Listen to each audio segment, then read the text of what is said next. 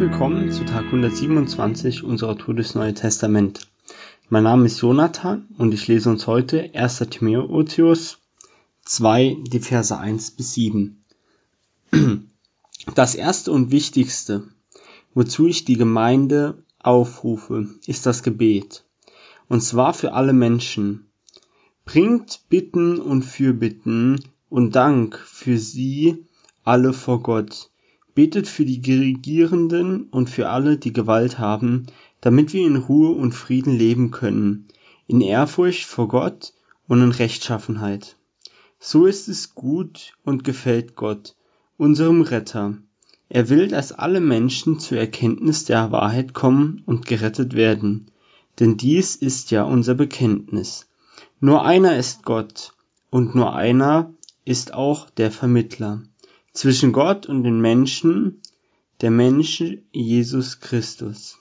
Er gab sein Leben, um die ganze Menschheit von ihrer Schuld loszukaufen. Das gilt es zu bezeugen in dieser von Gott vorherbestimmten Zeit. Um es öffentlich zu verkünden, hat Gott mich zum Apostel eingesetzt. So ist es. Ich sage die reine Wahrheit, er hat mich zum Lehrer der nichtjüdischen Völker gemacht, damit sie zum Glauben und zur Wahrheit führe.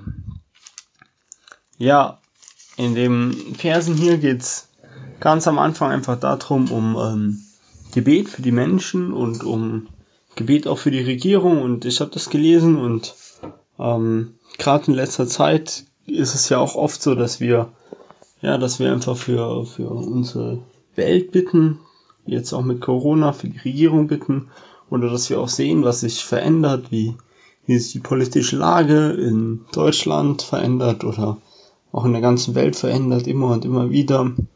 Und das ist hier einfach ein, ein klarer, ähm, ja, eine klare Aufgabe einfach, dafür zu beten und es nicht einfach den Regierenden zu überlassen oder den Menschen zu überlassen, wer da an der Macht ist, sondern dafür zu beten, dass sie Weisheit haben, dass sie richtig entscheiden. Ja, aber dass sie durch ihre Entscheidung uns auch die Möglichkeit geben, dass wir ähm, weiter von Gott erzählen können und dass dadurch, dass wir von Gott erzählen können, die Menschen ja ähm, einen Retter kennenlernen dürfen, Jesus begegnen dürfen, Jesus kennenlernen dürfen. Und ähm, ich finde es einfach eine eine starke Sache und eine gute Sache und ähm,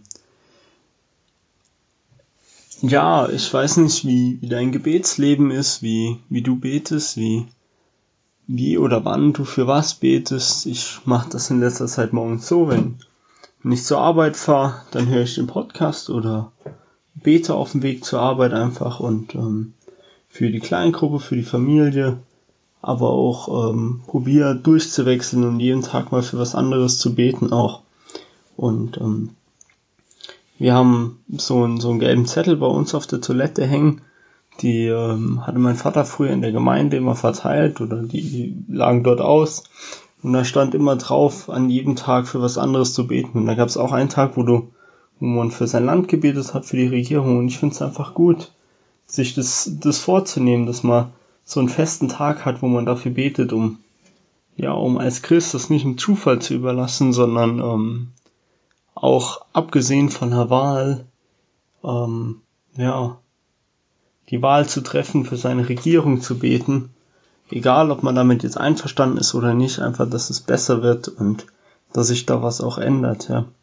Wir haben, haben so viele da oben sitzen, ob es jetzt äh, ist hier im Saarland oder in Deutschland oder in Europa, die äh, Entscheidungen treffen, die ja jetzt nicht nur ähm, die Wirtschaft oder oder unser Land betreffen, sondern auch ganz ganz direkt uns, gerade durch die Einschränkungen, die es mit Corona gibt, wo es auch die Kirche betrifft, wie wir das merken, dass wir zum Beispiel uns sonntags nur treffen dürfen, wenn wir mit Maske singen und so und auf Abstand im Kino sitzen dürfen, ja, wodurch wir jetzt ja auch uns nur alle zwei Wochen dann treffen.